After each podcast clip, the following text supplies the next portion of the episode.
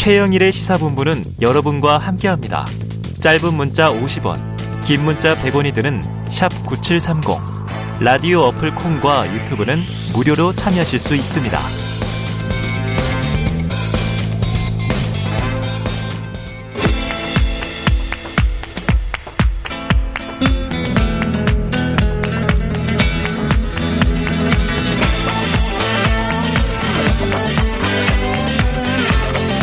네, 정치권의 허심탄회한 속내를 들여다보는 시간.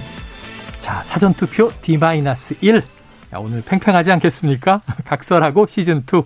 자, 오늘은요, 더불어민주당 선대위 대변인 지내신 현근택 변호사 나와 계시고요. 어서 오세요. 네, 안녕하세요. 현근택입니다. 예, 그 각설하고에는 처음 나오시지만 이미 인터뷰를 제가 했습니다. 최근에.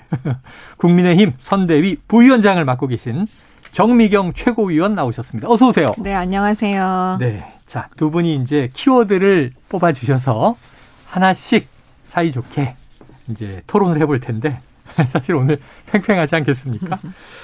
자, 왕장관 한동훈, 박지현 왜 날 뽑으셨나? 둘 다 이제 인물이 먼저 나오는데 야, 불꽃 튈 것 같은 느낌이 듭니다. 자, 먼저 현근택 변호사님께 기회를 드리죠. 야당이니까. 왕장관 한동훈. 그런데 육성을 한 자락 듣고 이야기를 이어가 보겠습니다.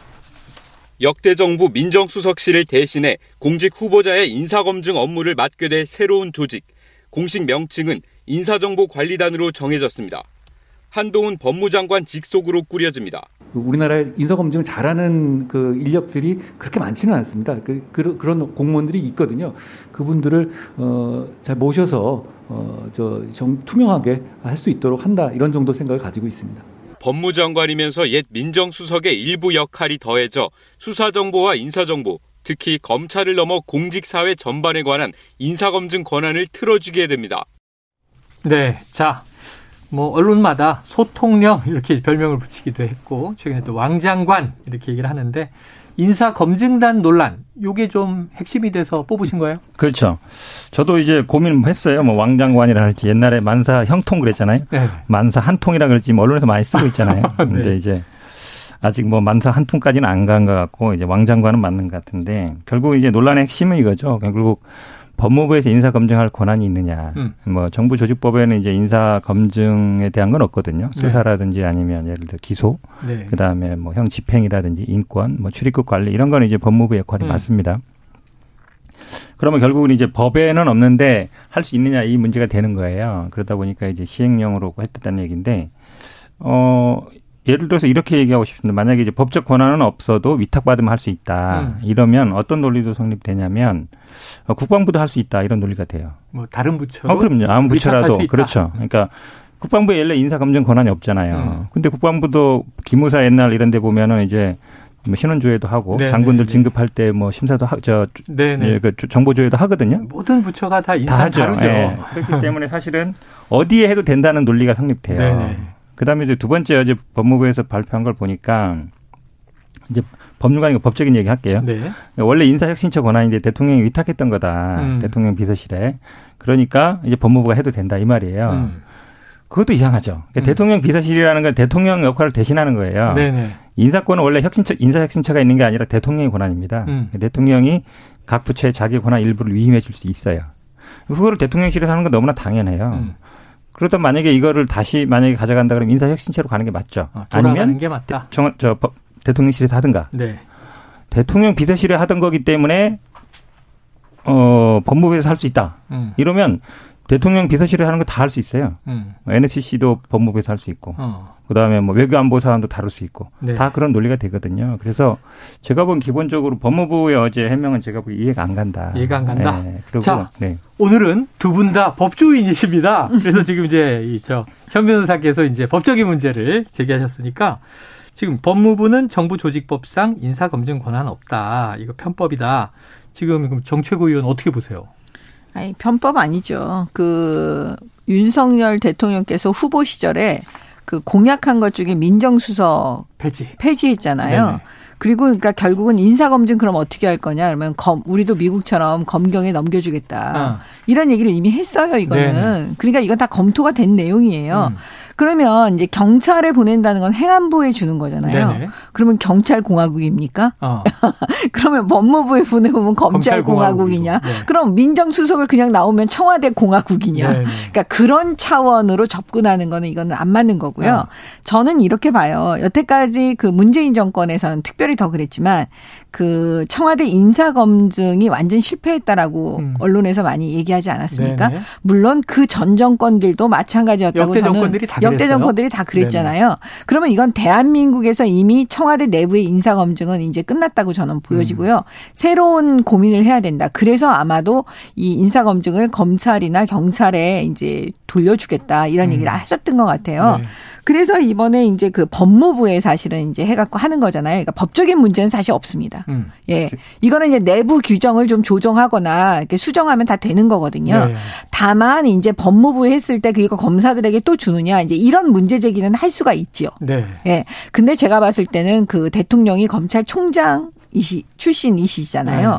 검사 출신이시란 말이에요. 네. 그럼 어떻게 보면 더 위험 부담이 있는 걸 알고 본인이 그렇게 하시는 거잖아요. 음. 그러면 결국 이 모든 책임은 내가 지겠다. 음. 라는 것일 수도 있어요. 인사에 네. 관한 건 사실은 대통령 책임이신 건 맞아요. 그러니까 인사권자. 인사권자의 책임이니까요. 네. 그러면 그 검증도 내 책임이다. 이렇게 지금 당당하게 음. 어떻게 보면 나오시는 거예요. 네네. 그래서 이제 법무부에다가 이걸 주는 거는 저는 전혀 문제가 없다. 네. 그리고 공약을 지키는 거고. 예, 음. 그렇게 봅니다. 야, 제가 저만 일반인이고 두 분이 법조인인데 네. 음. 이분 얘기를 들으면 귀가 이쪽으로 팔랑팔랑. 또 정최고 의원님 얘기를 들으니까 어 그런가? 자, 반론하시죠. 야, 민정수석실이 예전에 하던 거는 대통령의 일을 하는 거예요. 음. 그러니까 대통령이 하는 건 너무 당연하죠. 네네. 대통령이 모든 권한을 다 갖고 있습니다. 예. 인사권에 대해서. 예. 근데 그걸 어디로 줄 거냐 이 문제가 되는 거죠. 네네, 그렇죠. 그렇죠. 지금 경찰 위... 얘기하시는데 지금 검찰에 만들려는 거는 과거에 민정수석실을 만드는 거랑 비슷한 거예요. 민정수석실 어. 기준 중에 인사 검증하는 걸 만드는 네네. 거거든요. 경찰한테 이제 지금도 하고 있고 하고 있는 거는 뭐냐면 어, 정보 수집 음. 아니면 범죄 뭐 했던 범죄 기록 조회 그렇죠 그런 거거든요. 근데 경찰은 경찰청법이라는 데 있는데 보면 정보 수집 기능이 기본적으로 있습니다. 음. 근데 검찰청법에는 정보 수집 기능이 없어요. 음. 그러니까 검찰에서는 기본적으로 그런 뭐 시평이라든지 이런 거 조회가 안 된단 말이에요. 음. 그러니까 지금 경찰에다가 민정수석실을 만들자는 게 아니잖아요. 네. 그렇죠? 그다음에 또 문제가 지금 검사 4명까지 둘 수 있다 되는데 사실은 검사는 우리 형사성법에 보면 범죄 혐의가 있으면 수사를 한다라고 돼 있어요. 네네네. 할 수 있다 이렇게 한 거. 어. 수사를 한다. 물론 음. 해야 된다로 돼 있지 않아요. 어. 근데 범죄 혐의가 있는데 수사를 안 하면 그 검사 문제 됩니다. 음. 검사 직위 있는 상태에서는 예를 들어서 벗고 가면 모르겠지만 그러니까 예전에 그래서 민정수석에도 항상 문제가 돼서 퇴직하고 1년 후에 가든가 이렇게 네. 했단 말이죠. 네. 검사 직위 있는 태로 가지는 않았어요. 네. 근데 지금 이 만들다는 이 법무부 의 기관은 검사 직으로 가는 거거든요. 네, 현직 근데 인사 조율, 인사 추천을 하면 장차관이라든지 뭐 이렇게 한다 그러면 다 동의하고 자료를 다 냅니다. 개인 음. 재산에 대한 거든 세무에 대한 네네네. 거든 다 내게 돼 있거든요. 그 보면 분명히 조회하다 보면은 범죄 혐의가 나올 수 있어요. 음. 그러니까 수사해야 돼요. 음. 지금 법무부에서는 자꾸 무슨 월을 친다 뭐 보고 안 한다 그러는데 법무부에서 하고 검사가 개입되는 한 나는 이미 봤는데 음. 알고 있는데 그리고 음. 이게 수사를 해야 되는데 나 몰라. 모른 척 할까? 그 말이 돼요? 말이 안 되죠. 역할이 아니고 인사검증단이니까. 그렇죠. 그다음에 또 뭐가 문제되냐면 사실은 이제 이, 이 인사검증 대상에는 어, 대법관이라든지 헌법재판관 이런 사람도 문제가 돼요. 사법부 인사도 그렇죠. 들어있죠. 사법부 인사 들어있죠. 왜냐하면 근데 그 대상에 그러면 기본적으로 고등부장이나 법원장 하는 분들은 다 이제 대법관이나 안 되면 이제 헌재 재판관이라도 말아보는데 음. 어, 고등 부장들은 대부분 재판을 다 담당하거든요. 네네. 어, 그럼 이 사람들이 형사 재판도 하고 이런 분들이 뭐 형사 수석 부장 이런 분들 형사 재판 하는데 검찰 눈치를 안 볼 수가 없어요. 음. 본인이 일단 인사 검증 대상이 돼요. 네. 근데 저 앞에 재판 받고 있는데 중요한 재판이에요. 굉장히 사회적으로 민감한 재판이에요. 검찰에서 왔어. 어, 저 사람이랑 저 지금 인사 검증하는 사람이 뭐 같이 근무했던 친구인지도 몰라. 음. 눈치 안 보겠어요? 볼 수밖에 없어요. 음. 그래서 저는 검찰에서 기본적으로 그 다음에 또, 또 이게 이 계속 나오는 거죠. 인사 추천하는 청와대 지금 인사 기획관, 인사 비서관 다 검찰 출신이에요. 검사 음. 출신도 있고, 그 사무관 출신도 있고, 추천하는 사람도 검찰 출신, 음. 검증하는 사람도 검찰 출신, 검사자, 검사들이고, 아니 뭐 임명의 대통령이 하니까 뭐 그건 논외로 치더라도 네. 그러니까 이런 여러 가지 문제들이 생겨요. 왜 음. 이걸 무리하게 하는지 참 이해가 잘 안 가요. 문제들이 있다. 혹시 정채고님 그 예를 들어서 지난번에 그 김남국 의원이었나요? 네네. 이모 교수 하면 그냥 이모. 어, 한동훈 네, 한동훈 인사청문회. 지금 우리 현근택 변호사님이 얘기하면 약간 그런 느낌이에요. 음. 그러니까 더 치밀하게 말씀을 하셔야 되는데 그이 인사 검증 업무예요. 인사팀에서. 음, 음. 그러면 네. 여기서 무슨 비위를 알게 되면 너 수사 안 하면 직무유기다. 어. 너 검사니까. 네. 그렇지 않습니다. 어. 왜냐하면 자기의 직무가 수사의 직무였을 때 네네. 대가를 받고 눈을 감아주고 어. 수사를 안 했을 때 직무유기가 되는 네네. 거죠. 모든 세상의 모든 비위를 알았는데 네. 어그 검사들이 그걸 안 하면 뭐 이건 직무유기다. 이거는 음. 안 맞는 거죠. 네네. 왜냐하면 지금 박안주 의원의 성뭐 비위. 성범죄 사건인데 왜 성비위 사건이라고 네네네네. 내가 하는지 모르겠지만 네. 그런 문제가 터졌을 때 박안주 의원 자기 아니라고 지금 그러자는 거잖아요. 네. 그러니까 그렇기 때문에 이 인사 검증 업무를 할 때 어떤 의혹을 음. 어떤 뭐 비위 네. 공무원 네. 비위 사건이라든 여러 가지 의혹이 제기됐을 때 그거는 그 절차 안에서 어떤 과정을 거쳐서 그게 수사를 하든지 안 하든지 이렇게 되는 거지 바로 안 해갖고 뭐 이건 검사니까 그 알았을 때 직무유기 된다 이거는 아닙니다. 심각한 건 뭐 또 이 저 수사 의뢰를 하게 되겠죠. 그렇죠. 응. 그거는 그 절차에 맞게 하는 거니까 이거는 응. 검사가 하는 거다. 어. 이런 식으로 막 공격하면은 저는 그거는 아닌 알겠습니다. 것 같다고 봐요. 자, 그런데 네. 제가 보기에 핵심은 요건 것 같아요. 뭐냐면 음. 국민의힘 장재원 의원이 얘기를 했어요. 음. 자, 이미 인수위 시절에 다 결정된 사안 아니냐? 이거 정책원님 말씀하고 음. 같고. 당시에 논란이 없다가 이제와 논란이 된 것은 바로 이 한동훈이라는 인물이 법무부 장관이기 때문인 거 아니냐 이렇게 얘기를 했어요. 요장 의원의 얘기 일리 있습니까, 현 변호사님? 어떻게 보세요? 저는 꼭 한동훈이기 때문에 문제는 아니라고 보는데 아, 한동훈 검, 어, 장관이기 때문에 더 문제가 되긴 하죠. 왜냐하면 음, 최측근이고 뭐 윤핵관 중 핵관이라고 볼 수 있잖아요. 네네네. 어찌 보면 거의 분신 그림자 같은 사람인데 음.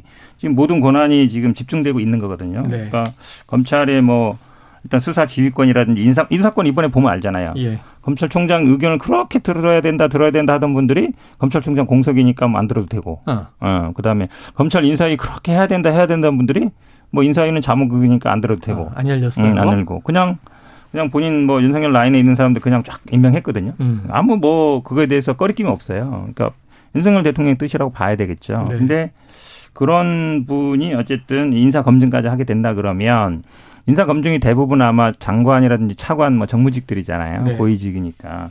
뭐 대상이 그렇게 많지는 않습니다. 많지는 않은데 그래도 수백 명 됩니다. 대체적으로 후보군들을 가려 놓으니까. 네, 네.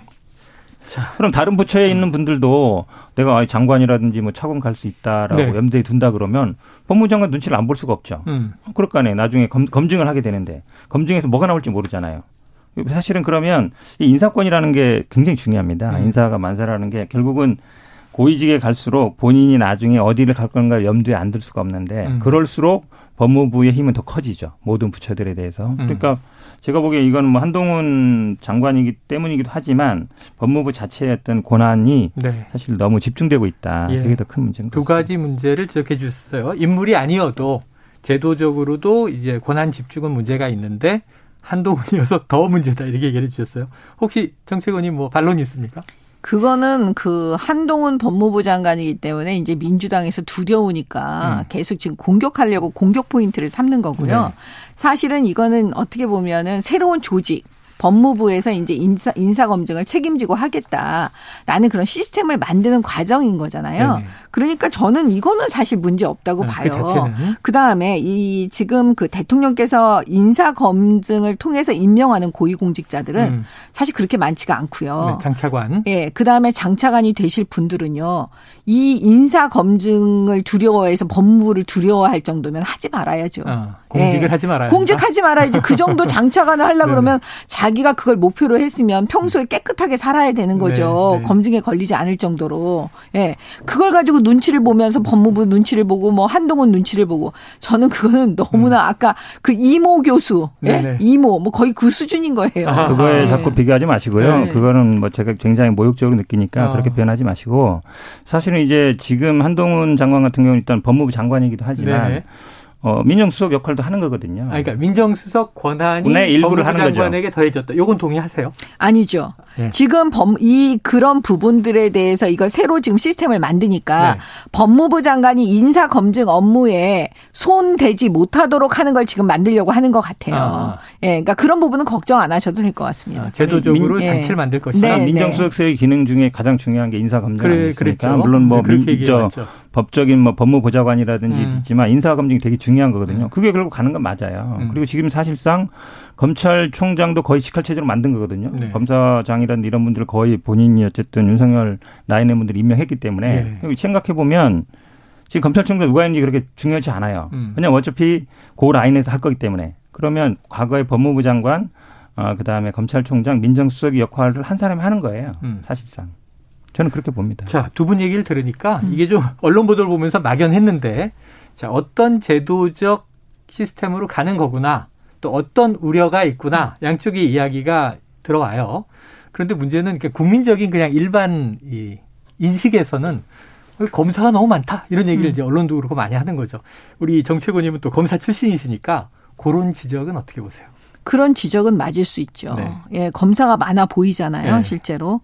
예, 그러니까 그런 부분은 앞으로 이제 대통령께서 지금은 사실은 이제 초기 음. 이 내각이나 초기 인사들을 하고 있는 과정에서 네. 어떻게 보면 대통령이 지금까지 신뢰하고 알 수 있는 아는 부분 아는 분들을 네 사실은 이제 인재로 쓸 수 있잖아요. 네. 그런데 이제 앞으로 그거는 제가 볼 때는 염두에 두실 아, 것 같아요. 해소되지 않겠는가? 예, 예. 자, 정치자 의견 막 날아오고 있습니다. 정치자 5172님은 어디서 하는지가 중요한가요? 지금보다 이 잘하는 게 중요한 거 아닐까요? 생각을 바꿔야 세상이 바뀌지요 하고 이제 찬성 입장이에요. 또 다른 청취자 6726님은 아무리 능력 있고 도덕적 흠결이 없는 사람이라도 저렇게 검사들이 많은 인사검증 과정을 밟아가면서 한 자리 할 사람이 있을까 싶기도 합니다. 검찰공화국은 실패로 돌아갈 뿐입니다. 하는 또 이제 비판적인 의견 주셨어요. 여러 가지 양측의 의견이 다 나오는데 지금 이제 정치권님이 말씀하신 거하고 연결이 됩니다. 오늘 또 다른 내각 인선 속보가 나왔습니다. 오전에 사회부총리 겸 교육부 장관 그리고 보건복지부 장관 자 박순애 후보자 김승희 후보자가 내정이 됐습니다. 자 얼마 전 경찰 치안 정감 승진에 송정혜라는 인물도 들어갔고요. 그러니까 윤 대통령이 좀 새 정부 내각에 여성이 부족하다 이런 지적을 받아들인 걸로 보십니까, 현 변호사님? 네, 제가 그렇게 봅니다. 음. 지난번에 아마 바이든 대통령과의 그 회담 기자회견이 굉장히 분기점이 된 것 같아요. 외신 기자 네, 그렇죠. 원래 미국 기자한테 한국 아, 저 대통령한테 묻지 말라 그랬는데 물었잖아요. 네. 어, 여성의 내각이 부족한데 어떻게 된 거냐? 음. 어떻게 노력할 거냐? 그랬더니 윤석열 대통령이 약간 말 실수를 했죠. 음. 음. 왜냐면 그 직전까지 올라온 사람이 별로 없다. 네, 네, 네. 한마디로 얘기하면 이제 시키려고 생각 안 시킬 생각이 있던 게 아니라 네. 시킬 생각은 있는데 할 만한 사람이 없었다 이 얘기를 네. 한 거잖아요. 그리고 굉장히 논란이 됐었는데 그리고 엊그제 이제 국회의장단과의 얘기에서도 어 내가 좀 생각이 좁았다. 음. 그래서 바로 나온 거잖아요. 네네. 그러니까 두 분 장관 그다음에 뭐 식품의약처 장관도 어쨌든 여성으로 임명한데 저는 잘했다고 봅니다. 네. 왜냐하면 이게 꼭뭐몇 프로 따지는 것 또 중요하지만 우리 음. 여성이라든지 지역이라든지 이런 부분은 어느 정도 안배를 해줘야 돼요. 음, 학교라든지 탕평, 탕평 그러니까 학교도 보니까 아마 뭐 특정 대학 없던 대학이 들어갔던데 저는 그런 게 필요하다고 봅니다. 음. 왜냐하면 우리나라 국민들이 다양하잖아요. 네. 다양한 대학, 뭐 다양한 지역, 다양한 뭐 있기 때문에 약간 소외될 수 있는 분들은 배려를 해줘야 돼요. 음. 근데 그 부분을 그냥 능력만 보고 했다라고 하면 사실은 소외되는 분이 너무 많아요. 왜냐하면 음. 그거 해당 안 되는 분이 뭐 인구의 90% 이상이 되거든요. 음. 그러면 그분들이 생각하기에는 아 우리는 아무리 해도 안 되는구나 이런 생각을 안 할 수가 없거든요. 네. 그래서 저는 이번에 어쨌든 뭐 이분들이 능력이라든지 실력이라든지 전문성 모르겠지만 네. 그래도 여성들을 배려한 거는 잘했다, 잘했다. 이렇게 생각합니다. 네, 그래도 좀 이제 윤석열 대통령이 또 사실은 뭐 언론 보도 보니까 어, 그 질문 듣고 조금 이제 성찰을 하신 그런 분위기인데 아까 정채고님이 말씀하신 맥락으로 이해하시면 되는 거죠? 아니 근데 이제 보통 이제 우리 현 변호사님처럼 네. 뭐 여성들에 대해서 능력은 모르겠지만 배려하고 어. 네. 뭐 소외된 계층 막 이렇게 아, 얘기하시면 약 능력 있는 여성들이 굉장히 많아요. 음. 사실은 제대로 평가를 받지 못해서 네네네. 그런 거지. 이제 그런 분들의 사실은 자부심에 약간 상처를 네네네네. 입는 발언일 수가 있어서 무조건 약전 아닐 수 있다. 예. 왜냐하면 사실은 이제는 여성들이 그냥 단순히 배려해주는 계층으로 보고 음. 저는 그렇게 생각하지 않아요. 능력을 네네네. 제대로 인정받 인정하 인정해달라는 거거든요. 네, 네. 사실은요. 근데 여러 가지 문제 때문에 제대로 인정받지 못했기 때문에 그 부분을 강인선 이제 대변인 분이 직원을 이제 해주셨다고 이제 언론 보도를 예, 보고 맞아요. 알았는데 그 부분에 대해서 우리 그 윤석열 대통령이 굉장히 솔직하게 음. 아 정신이 번쩍, 번쩍 났다. 났다. 시야가 음. 내가 좁아서 그랬고 음. 정치를 시작한 지 얼마 안 돼서 내가 잘 몰랐다는 취지로 네네. 말씀을 해주셨는데 그 말씀에 사실 제 마음도 어. 움직였거든요. 어. 저는 많은 여성들이 일하는 여성들이 이 커리어 우먼들이 이 말씀에 마음이 움직였다고 네. 저는 봐요. 그래요. 예. 알겠습니다. 제가 뭐 그 능력이 부족하다는 게 아니고, 음. 그러니까 이거는 결국은 윤석열 대통령 발을 비판하다 보니까 나온 거예요. 한마디로 음. 얘기하면 어, 시키려고 보니까 사람이 없었다는 얘기잖아요. 네네네. 그러니까 자기 본인은 어쨌든 능력과 아. 이것만 기준으로 선정했다고 했는데 하필이면 여성들이 없었다는 거거든요. 지금 두분 네. 얘기를 제가 다른 질문으로 바꿔서 여쭤볼게요. 이게 대선 과정에서 문제가 됐던 건데 그동안은 구조적 성평등은 없었다, 없다 이렇게 주장했던 윤석열 후보 당시 당선인 지금 대통령. 그런데 지금 그 외신 기자의 답변을 들어보면 이 여성들에게 유리천장이 존재한다 이렇게 해석될 여지가 있기 때문에 그럼 구조적 성평등이 있다고 인정한 것 아니냐 이런 이제 반론이 있는 거예요. 그건 어떻게 보세요, 정책을? 뭐 그거를 갖다가 구조적 성평등 이렇게 단어를 네. 딱 집어가지고 얘기하면 음. 사실 좀 어려운 말인 네 거예요. 네. 왜냐하면 어떤 분야별로 또 다 다를 수가 있고요. 분야마다 다르고. 그 다음에 제가 사실 여성으로서 저는 음. 이제 남성 조직인 검찰에 있었고 네네. 정치권으로 나와서도 보니까 다 남성이 많은 거예요. 네네. 되게 어려웠어요. 음. 그런데 지금 우리가 지금 자라나는 딸들은 음. 그들이 사는 앞으로 성장해서 사는 세상은 또 지금하고는 다를 거라고 저는 네, 보거든요. 네. 그러니까 이게 세대별로도 지금 느끼는 게 다 다른 아, 거예요. 네. 그러니까 이걸 단순히 뭐 유리천장이 있다 없다 네. 깨졌다 이렇게 말로 표현하기는 음. 굉장히 복잡하다 저는 이렇게 예. 보는 건데 대통령께서 그 말씀 내가 시야가 좁아서 그랬다 어. 이렇게 솔직하게 인정해주는 저는 그게 음. 정말 너무 좋았습니다. 좋다. 예. 네. 한 가지죠. 그러니까 지난번 대선 과정에서는 사실은 이제 이준석 대표를 비롯한 예. 뭐 약간 어찌 보면 2030 남성들의 그걸 많이 쫓아갔죠. 네네. 그러니까 여가부 폐지도 나오고 예, 예. 그다음에 뭐 할당제라든지 아니면 이런 걸 안 하겠다 이런 얘기도 많이 했었잖아요. 근데 여가부도 사실은 지금 야당 핑계를 대고 있지만 뭐 법이라도 만들어서 올릴 수는 있거든요. 네. 그걸 안 하고 있잖아요. 그래서 아마 조금씩 그 선거 때 썼던 그게 그렇게 유효하지 않았다. 네. 그리고 당내에서도 보면은 안 된다는 여론이 네, 많거든요. 네, 네. 결국 왜냐하면 결국은 당에도 보면 기본적으로 여성 조국이라든 이런 게 다 있거든요. 있죠, 있죠. 예, 있는 거기 때문에 남성국은 없어요. 음. 그럼 거기에 대해서 왜 여성국은 있고 남성국은 없냐 이런 얘기는 안 하거든요. 음. 그러니까 그런 게 어찌 보면 현실적으로 좀 어느 정도 타협하고 있지 않나 네, 이렇게 봅니다. 알겠습니다. 자, 이 시간 관계상 이번에는 정미경 최고위원이 뽑으신 키워드로 넘어가야 됩니다. 공수가 좀 바뀌는 상황인데요. 자, 박지현. 박지현 위원장이 한 얘기예요. 왜 날 뽑으셨냐? 어, 박지원 공동 비대위원장 기자회견에 대해서 연일 그 다음 날도 또 38, 586 용태론 그리고 이제 여기서 고성이 오가다 보니까 튀어나온 이야기라고 하는데 자 이거 문박 기자들이 다 들었다 들었다는 거예요. 정 의원께서 이 키워드 뽑으신 맥락과 취지를 좀 먼저 말씀해 주시죠. 그 이 박지원 위원장을 이 자리에 앉히신 분. 음. 늘은 뭐 한 몇 분이 계시겠죠. 네네. 근데 처음에 그 앉힐 때 그분들, 그 앉힌 음. 사람들의 생각은 뭐였냐면 그냥 꽃처럼 그림처럼 앉아 있어라. 음. 아마 이런 거였을 거예요. 어. 소위 그러니까 말하자면 그 이 단어를 써서 좀 그런 얼굴 마담처럼 네네. 어 이렇게 있어라고 했는데 네, 마스코트처럼 예 마스코트처럼 그러니까 딜러리 역할 하고 음. 뭐 이런 취지로 아마 생각을 하고 아마 네. 비대위원장 시켰을 거예요. 네네. 제가 볼 때는. 네, 정치교육 위원님의 이제 추정입니다. 네, 제 추정이에요. 네. 왜냐하면 네. 이준석 대표는 전당대회를 통해서 투표로 선출됐지만 네네네. 사실은 이 우리 박지원 위원장은 그렇지가 않잖아요. 네. 비대위원장으로 앉힌 거니까.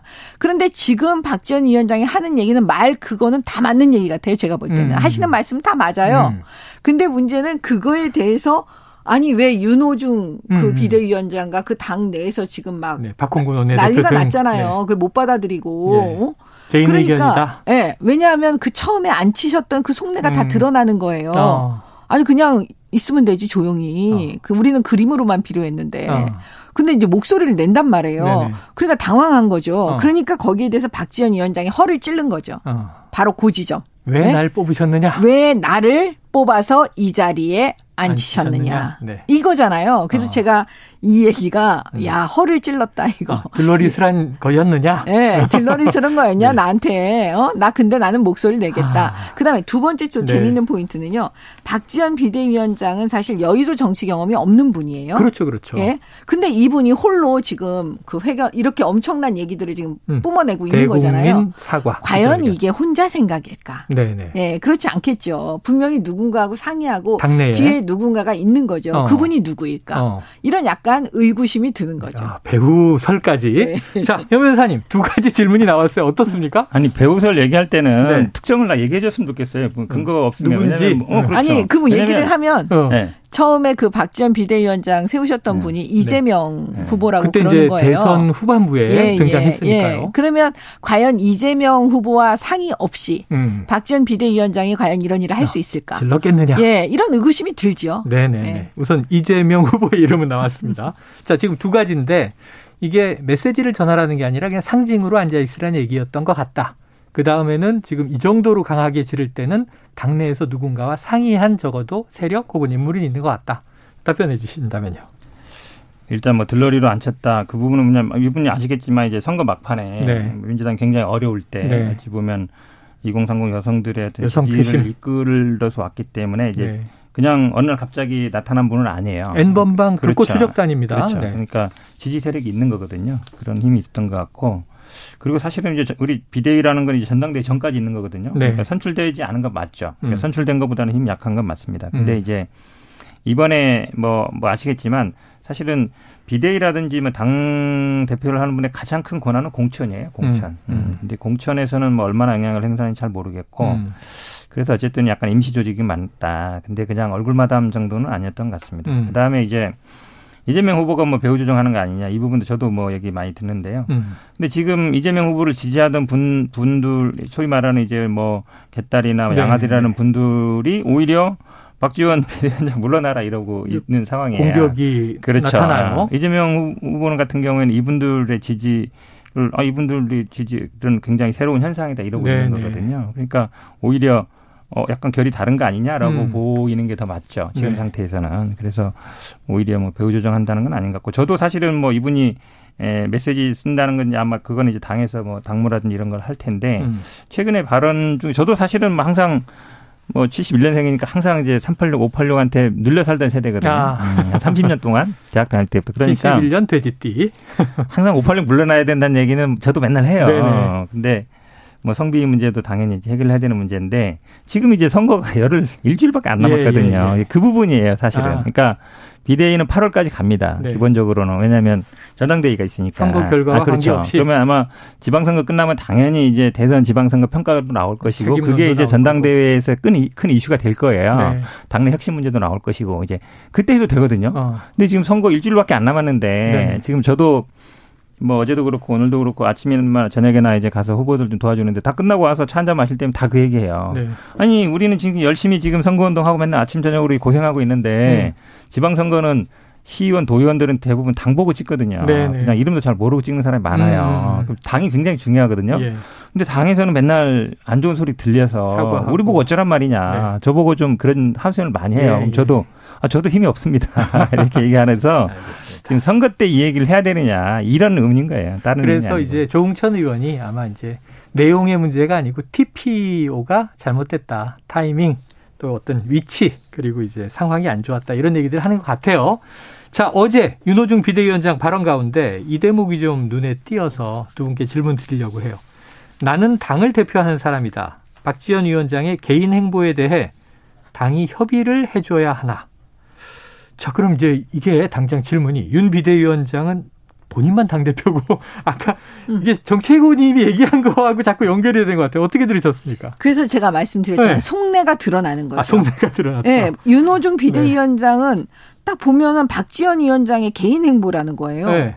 어떻게 박지원 비대위원장이 네네네. 대표잖아요, 사실. 네네. 대표가 어떻게 개인 행보예요 이런 얘기를 음. 하는데 당연히 혁신을 야당 얘기하는데. 출입 기자는 네. 의사봉을 박지원 위원장에게 줘서 네. 사실상 당 대표 격은 박지원이다 이렇게 얘기를 하더라고요. 그렇죠. 네. 예. 지금 언론이 다 그렇게 보고 있고 국민들도 음. 다 박지원 비대위원장이 당 대표라고 생각을 하지.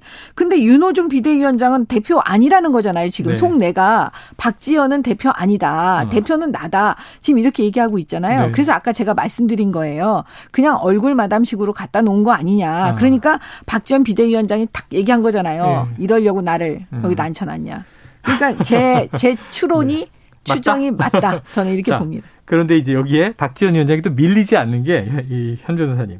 반면에 박지원 비대위원장이 사과문 발표 전에 윤호중 비대위원장 또 김민석 의원 두 지도부에 같이 하자고 권유를 했는데 거절을 해서 혼자 했다. 자, 어떤 당 대표가 여기서 이제 박지원 위원장이 이제 본인이 당 대표가 자신의 발표를 일일이 다 협의하고 하나 이렇게 반론을 제기해서 지금 당 대표가 둘처럼 보이는 거예요. 어떻게 좀 해명 설명을 뭐 해주시겠어요? 뭐 따지면 당 대표는 없고요. 지금 예. 비대위원장 두 분이 계신 공동, 거죠. 공동. 다. 예, 동급인 거죠? 예, 동급이죠. 네. 예, 동급이고 어쨌든 당을 대표하는 건 맞습니다. 음. 비대위원장이 당 대표 권한을 가지니까요.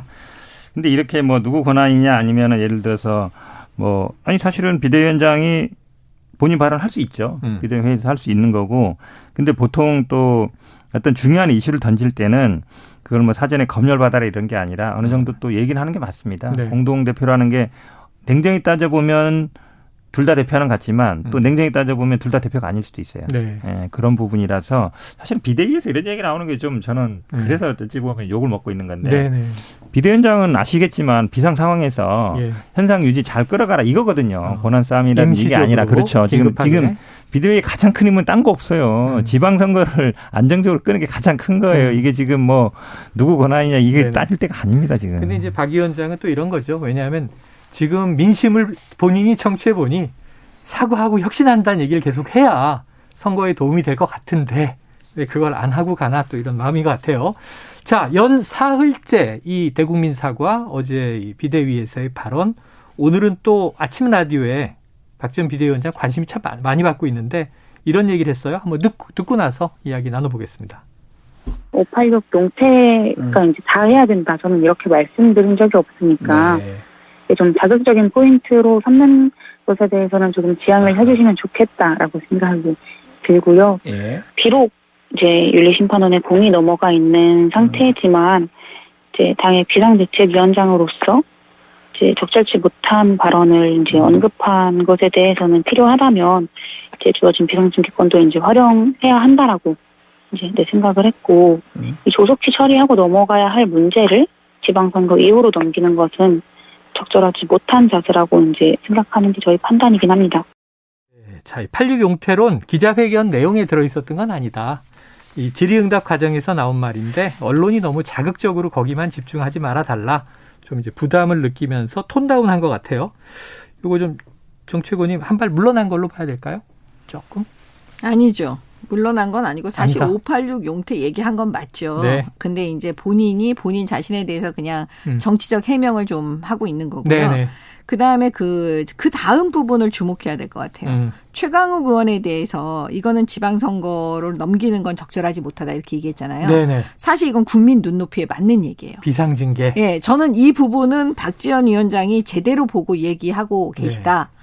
이렇게 지금 말해주고 싶거든요. 네. 근데 과연 민주당이 이걸 받아들일 거냐? 전 또 못 받아들인다고 네, 봐요. 네, 네. 근데 사실은요. 그 제가 지금 민주당의 상황을 보니까 음. 과거의 우리 모습을 보는 것 아, 같아요. 겪었던 경험이 떠오르신다. 네, 그게 왜 그러냐면 선거에 지고 네. 그다음에 당의 지지율이 막 급속도로 떨어지고 네. 막 이럴 때는요. 이런 모습을 다 보이는 것 같아요. 음, 혼란. 예. 네. 그래서 지금 이때는 사실은 그 이제 민주당에게 제가 뭐 감히 얘기할 수는 네네. 없지만 그 이 혼란은 어차피 겪어야 돼요. 어. 이거 피해갈 수가 없고요. 네. 이게 이제 장기간을 갈 거냐, 네. 아니면 단기로 좁혀질 거냐 이런 문제일 네, 뿐이지 네. 어차피 이 시행착오는 겪게 되어 있다. 네. 그리고 여기서 놓치지 말아야 되는 건 뭐냐면 국민의 눈높이입니다. 음. 그러니까 저는 이 지점에서는 박지원 위원장이 옳은 말을 했다. 네. 예, 라고 말씀드립니다. 자, 경험자, 선험자 입장에서 그렇죠. 어차피 겪어야 될 과정인데 네. 사실 당내에서는 이제 386이라고 칭이 돼 있지만 더 뜨거운 이슈는 뭐냐면 요새 586 됐어요. 아, 586. 나이가 아, 죄송합니다. 86이라고 86. 삼선 초과 금지. 네. 네. 그게 가장 뜨거워요.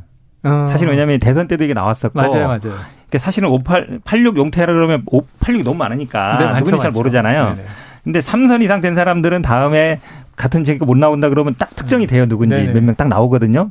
이분들이 이제 다들 이제 지금 노, 저 노심초사 네. 하고 있고 네. 이게 아마 전당대회 때도 큰 이슈가 될 거예요. 네. 그래서 이제 그게 가장 큰 논란의 이슈고 그래요. 지금 이제 징계 문제도 마찬가지죠. 네. 이게 뭐 아마 박지원 비대위원장 같은 경우는 이준석 대표 문제를 끌고 들어갔잖아요. 예, 예, 후보 예. 조정은 안 하는데 우리는 하겠다 이렇게 나온 음. 거라서 이제 명분이 있는 것 같은데 그래도 제가 보기엔 똑같아요. 아니, 어. 선거 앞두고 이래야 되나. 부정적인 얘기를 네, 선거 앞두고 이래야 되나. 알겠습니다. 시간이 지금 2분 남았습니다. 한마디씩 여쭤봐야 되는데 자, 이재명 후보 말이에요. 지금 총괄선대위원장이기도 하고 개항을 해서 지지율이 생각보다 안 나와서 지금 박 위원장 얘기하고 있으니까 혹시 책임인원 희생양 되는 거 아니냐 이런 비판도 나와요. 정채고님 선험자 입장에서 좀 미래를 예견해 보면 아니 그래서 우리가 그냥 다 얘기했잖아요. 네. 이재명 후보 나오면 안 된다고. 음.